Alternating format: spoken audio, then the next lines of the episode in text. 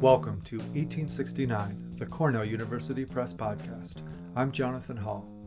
This episode, we speak with Jessie Hewitt, author of the new book, Institutionalizing Gender Madness, the Family, and Psychiatric Power in 19th Century France. Available now as an affordable paperback, which is even more affordable with the promo code 09POD, which will save you 30%. Jessie's new book is also available for free as an open access ebook on our website. Visit cornellpress.cornell.edu to download it right now. Jessie Hewitt is Assistant Professor of History at the University of Redlands. Follow her on Twitter at Jessie underscore Hewitt.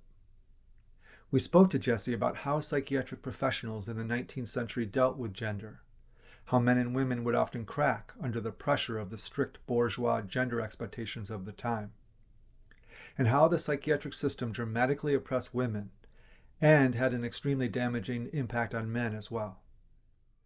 Hello, Jessie. Welcome to the podcast. Hey, Jonathan. Thank you for having me. Our pleasure. We're excited to talk about your new book, Institutionalizing Gender, Madness, the Family, and Psychiatric Power in 19th Century France. Tell us how this book came about. Tell us the origin story of your research. Well, I started from the position of uh, being really fascinated by gender and the family in the 19th century, um, but also realizing that a lot has been written about gender and the family in the 19th century, especially middle class or bourgeois gender values. Uh, and I wanted to come up with some something new, essentially, to say about these people during this particular period of time. Uh, and one of my mentors was uh, a disability historian.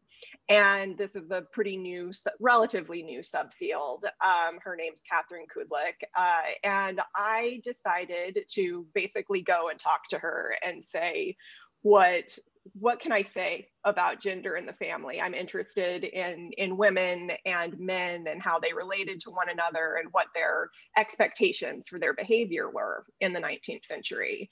And she's definitely a big uh, cheerleader for disability history. And she said, well, obviously, disability.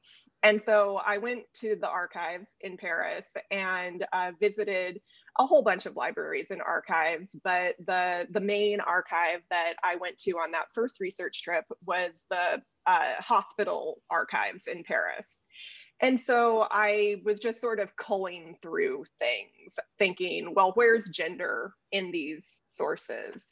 And I pulled one particular journal, and it was called, it's the Annales Médico-Psychologiques, or the journal of the psychiatric profession, basically, in the 19th century. And I found this article that was just called Madness as a Cause for Divorce. Wow. And I thought, I've never, you know, I've never thought about madness as a cause for divorce. And I, I thought, well, here's here's some disability history, here's the family, here's gender and power relations. And so that just kind of got me into the, the wider question of how psychiatric professionals dealt with gender. How did they construct gender? What did this have to do with um, with relationships between men and women? Um, and so that was kind of my my jumping off point. And it definitely has taken on a life of its own. I don't even know if the stuff on, I don't think the gender and divorce stuff barely makes it into my book. Um, but it led me into other directions. And I just think the source material for the history of psychiatry is super interesting. And there's so many sort of you can think of them as, as kind of human interest stories um, that just draw you in. And so i had a had a really great time sort of sifting through archives and and journals. Fascinating fascinating. What were the gender expectations that you found in these journals and in the archives? Well i mean in some ways kind of unsurprisingly the main it's it felt like reading doctors reports about their patients and their interactions with their patients tended to reflect what historians call bourgeois gender values, meaning that um, there's a great emphasis on ideal femininity being uh, the angel, the so-called angel in the house. Women should be focused on motherhood. They should be focused on creating a safe sort of comfortable environment for their husbands. Um, women were definitely defined primarily as wives and mothers.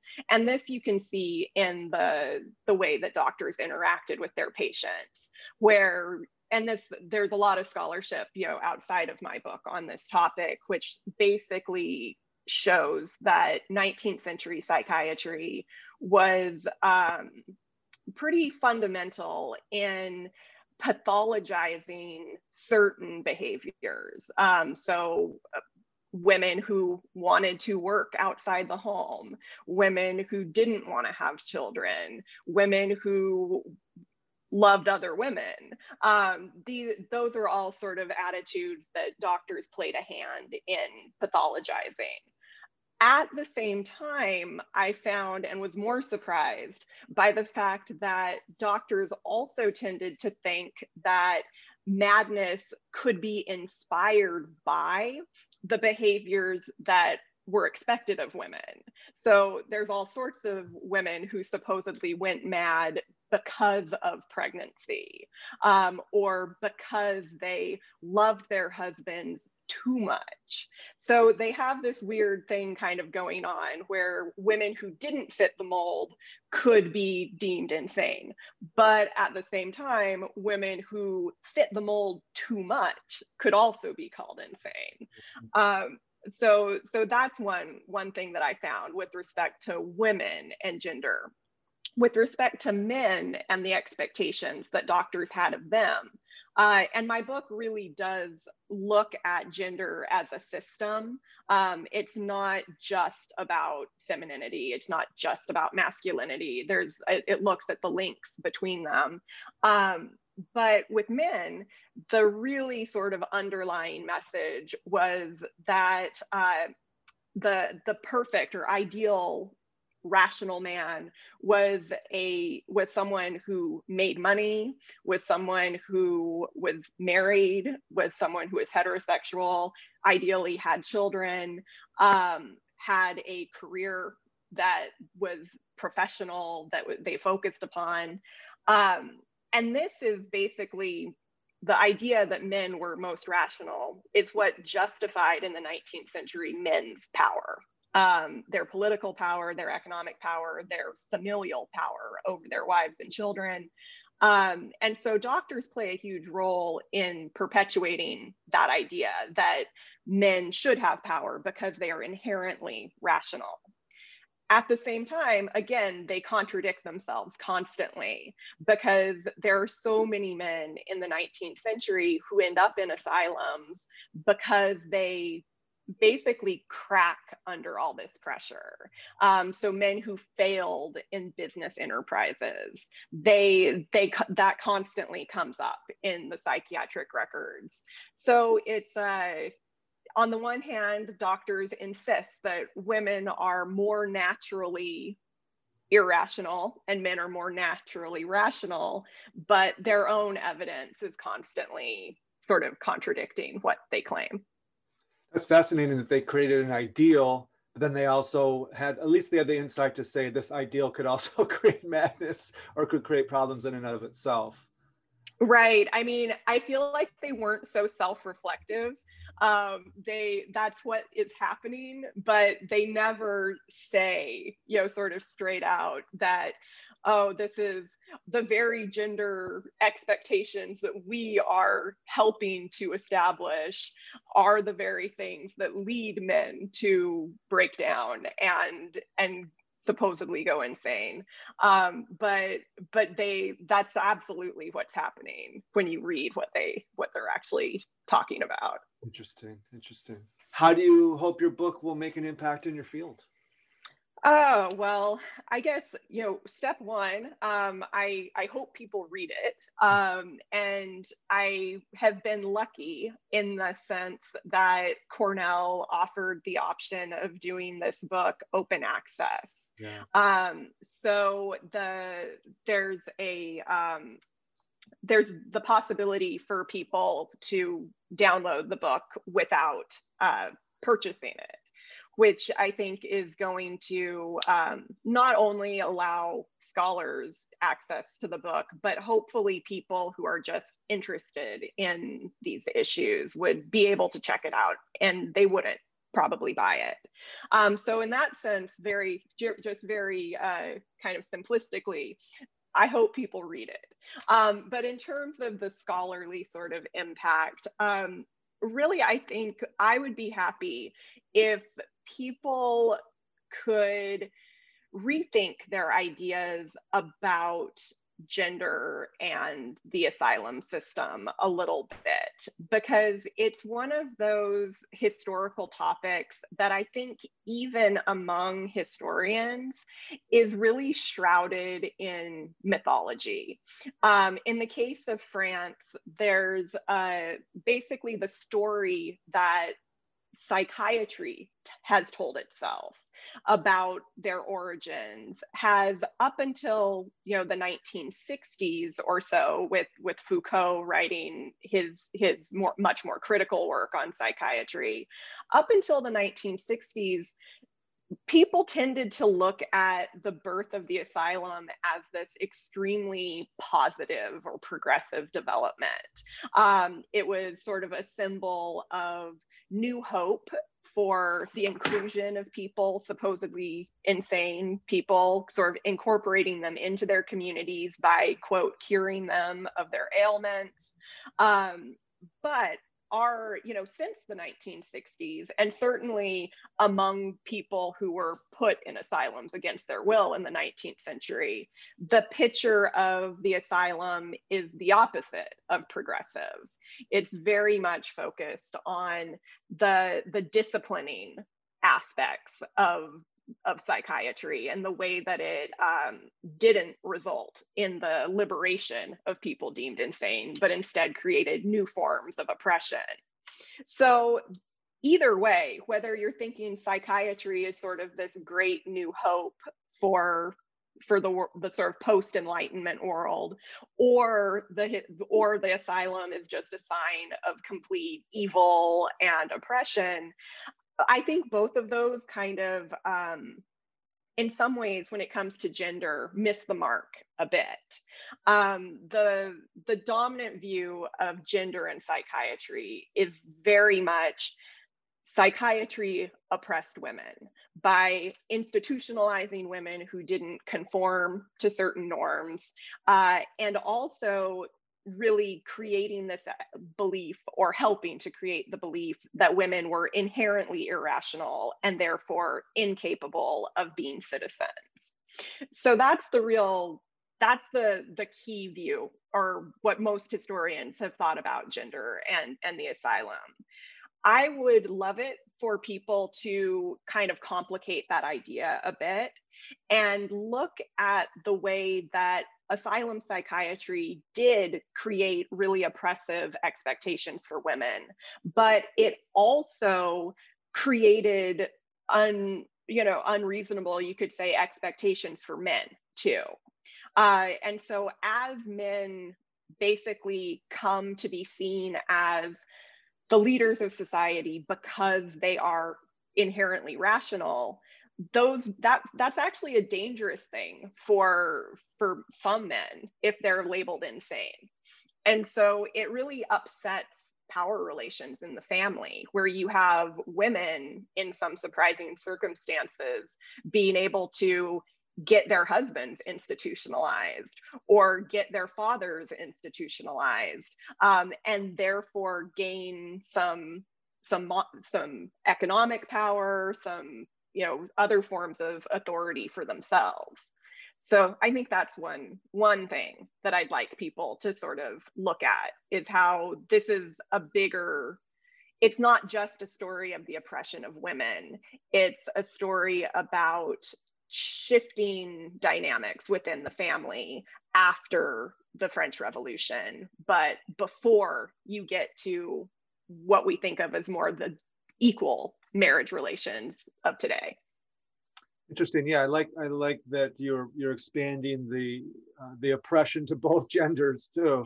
That that men suffered perhaps not as much as the women, um, but still there were levels of of um, oppression that well, affected men. And that's precisely it. Is that women were undeniably more oppressed mm-hmm. by the psychiatric system because all of the, you know, in addition to the fact that they just didn't have as much authority to contest what was happening to them. They also are, you know, it's kind of impossible for women in the 19th century to prove that they're not insane because everything they did, if it, uh, you know, if they're like insisting that they were rational, all of all of the assumptions about women was that they weren't and yeah, so yeah. they couldn't really you know they couldn't do any as much about it. Whereas men at least if they found themselves institutionalized against their will they could muster all of these cultural assumptions about men being inherently rational about men being good husbands and good fathers uh, and they could use that to basically defend themselves against what they claimed were false accusations. Um, so yeah it was bad for both but more bad for women um, and I also think that even the doctors had to, they had to submit to these ideas related to gender themselves. And so the doctors are often, you know, I get the sense through reading the sources is that they're often trying to, quote, prove their own masculine bona fides in their interactions with their patients. Um, and so doctors weren't these sort of ultra authoritative, omnipotent sort of I, Svengalis or something. They were instead men who also lived in this society that tells them they need to act a certain way and interact in a certain way. Wow, wow. Um, one of the things that I saw um, in your book that I thought was fascinating, tell us a little bit about the, the private mental institutions that were run by women. Yeah, I think um, probably the most surprising and exciting aspect of my research process was finding this book written by a woman private asylum director. Uh, and her name was Marie Rivet, and she was the daughter of a couple who ran their own private institution as Marie was growing up. And so her father was uh, a doctor who was really well known in Paris. He ran this institution for wealthy patients, basically. Um, Victor Hugo's daughter lived in the asylum later run by Rivet. And this is that to me is a, a sign of how elite this particular family was. Um, so they knew uh, they they were known as kind of the place to send your your family members if uh, you were wealthy and um, you thought that they were having some sort of psychological issue. So I was very surprised when I came across this book written by Rivet in the 1870s about her life as a child literally growing up in a mental mental institution that was run by her parents. So she she grew up in this home where her family lived alongside patients and then when she came of age, she operated a series of institutions herself. Um, and I think that that fact that she had her own private asylum, that uh, she really justified her own authority and expertise on the fact, based on the fact that she had grown up in what she called uh, the amidst the mad. So she grew up, quote, amidst the mad, and therefore she had all this kind of uh, practical training in how to how to supposedly cure people and care for people.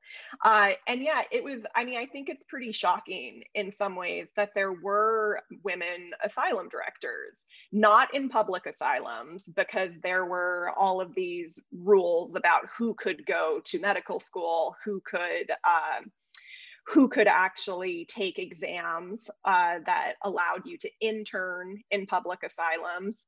So women weren't doing that in the mid 19th century, but there were a handful of women like Rivet who were related to men who had had asylums, who then took over or started their own. And I think that really goes to show that my earlier point about how asylum psychiatry actually disrupted gendered power relations in some ways because Rivet as a woman would have been seen kind of out of out of her personal context. She would have been seen as someone who was emotional who was not probably the most rational person just by virtue of being a woman Yet, when she's put in a scenario where the men around her are considered insane, all of a sudden she can justify her authority over them. And she ends up having a really kind of prolific career. She her this book of hers that I I found in uh, and I didn't discover it. It was cataloged in a library. Um, but this book really it's the only one that I've discovered from the 19th century in France that was written by a woman um, about about her experience as a, an asylum director. So it was it was extremely exciting to to yeah. find that. that's amazing. That's a that's a great find. Um, yeah, and the fact that, that that it was published it just shows the power that she had. Um, and as you said, it was contextualized power that alone as a woman no, she can't be rational. But in comparison to her patients, now she is an authority figure. Yeah, yeah, and she. I mean, it's also it was just a really. Uh, you know wild book to read because i had before finding it i had no idea that some of the that these private asylums some of them were modeled on family homes and the again, this kind of pokes holes in the notion that psychiatry was only sort of repressing women because you have this this notion that was being promoted by doctors in the 1830s and beyond that said uh, the best way to teach someone how to become rational again is to basically create a simulated family home. Mm-hmm. like not with their own family members but with the doctor with his family with other patients. And you essentially teach them to become rational by convincing them to act as they as a middle class family would act. Um, so considering in the the middle class family really said women are nurturing women should have a certain amount of authority in their family in their household over their children that sort of thing. It actually opened the door for women having psychiatric power um, if because they can if you're going to recreate a bourgeois family you're going to actually need women um, according to 19th century ideas. And and some women were able to sort of slip through the cracks and exert power in unexpected ways.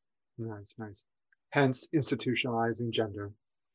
Yes. right. Yeah. So the the title of the book i i'm sure like most people who have written books I I went over the title a million times and had about 50 different titles that I would want.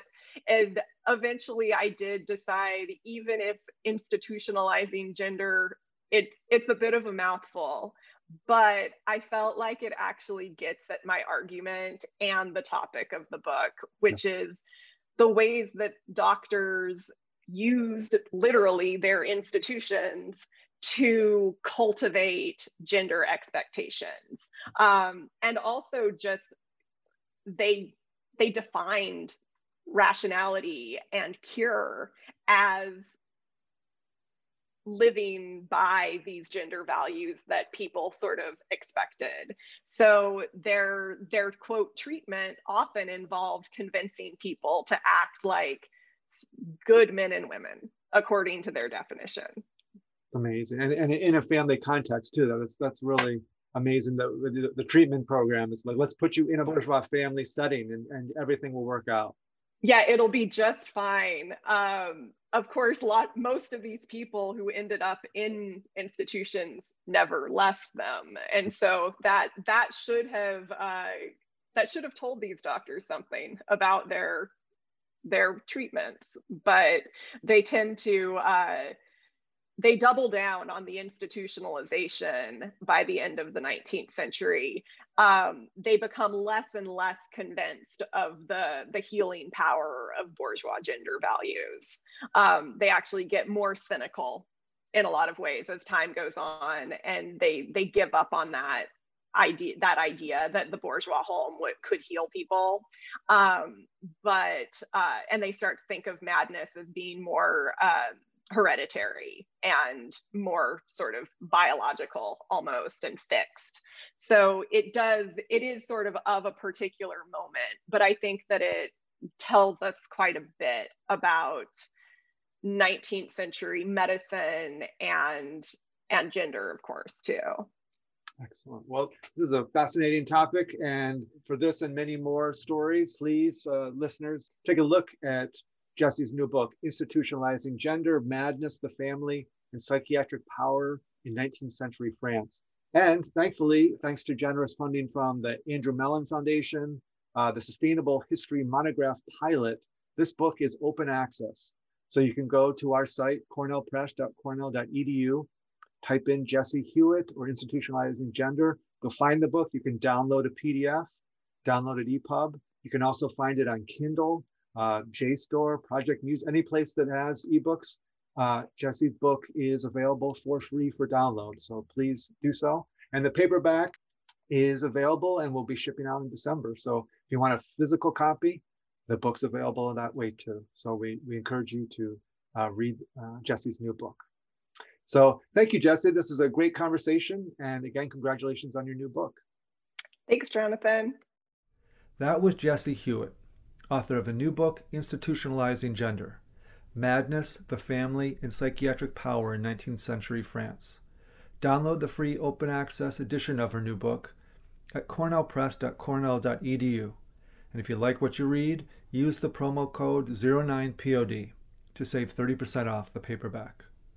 Thank you for listening to 1869, the Cornell University Press Podcast.